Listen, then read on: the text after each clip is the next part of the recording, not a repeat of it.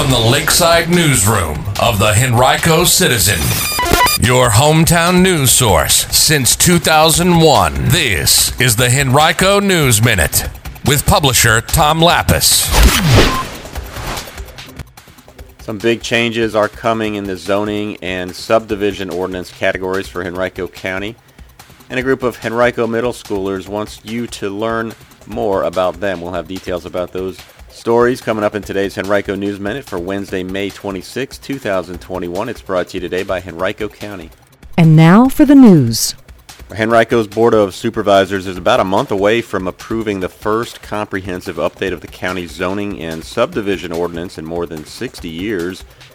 The board is planning to hold a public hearing about the update June 8th, then likely to vote to adopt it two weeks later. At a work session yesterday, Planning Director Joe Emerson told supervisors that among other goals, the proposed changes to the document are designed to make the county's regulations easier for citizens to navigate, more flexible to spur economic development by allowing for a variety of future land uses, and also designed to update development standards and promote sustainable development, among other options. The zoning ordinance was adopted in 1960, the subdivision ordinance in 1955. County officials have amended them more than 300 times since then, according to Emerson. Among the changes proposed by the new document, a new form-based zoning overlay district in five specific areas of the county designed as a way to encourage redevelopment according to specific standards for each one while also allowing planners the authority to deviate from those requirements slightly on a case-by-case basis if they deem some of them impractical for example, a business that wanted to redevelop a site could still earn approval to do so even if its location lacked the required number of parking spots. Separately, during the next several years, Henrico planners will be crafting the county's 2045 comprehensive plan, a guide for future land use decisions in the county that will serve as an update of the current 2026 plan. One of the next steps will be a survey of 5,000 to 7,000 county residents by a VCU research team designed to solicit input about the quality of life in the county and an ideal vision for the future. Officials don't expect the Board of Supervisors to adopt a final plan until sometime in 2024. You can read much more about these topics right now on henricocitizen.com by clicking on News and then Government.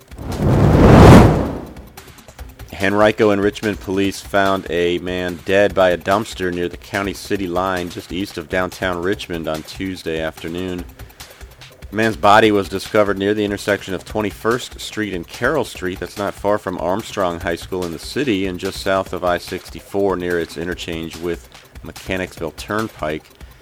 No word on the cause of death. The state medical examiner's office has been assisting with the investigation. If you have details about what might have happened, call Henrico Police Detective Noah at 501-5581 or leave your tips anonymously with Metro Richmond Crime Stoppers at 780-1000 or p3tips.com. Here's something that you'll want to check out on henricocitizen.com if you haven't already. Uh, Tuckahoe Middle School 7th grade class recently wrote editorials designed to persuade county residents to read, listen to, or watch a story or book that reflected their individual cultures as a way to help others better understand them. And the school shared those editorials with the citizen. We were proud to publish them all yesterday. And you can find them on our website by clicking on News and then Education. Yesterday was National Missing Children's Day in the United States, and the National Center for Missing and Exploited Children urged people to be on the lookout for missing kids and teens in their areas. The organization maintains a global database of children who have been reported missing or who were children or teens when they were reported missing. It lists at least 20 of them as missing from Henrico. To view each of those children, you can visit missingkids.org backslash search and then type in Henrico, Virginia to search for them. The Dollar General Literacy Foundation recently announced that it had awarded more than $100,000 in grants to Virginia nonprofits as part of a $10.5 million donation to support summer, family, and adult literacy programs nationwide. Among the recipients with Henrico ties were the Down Syndrome Association of Greater Richmond, which got $3,000, and Reading and Education for Adult Development, which was awarded $8,000.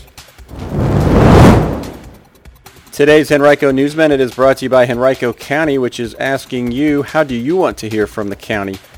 Visit publicinput.com backslash Henrico News to take a brief survey.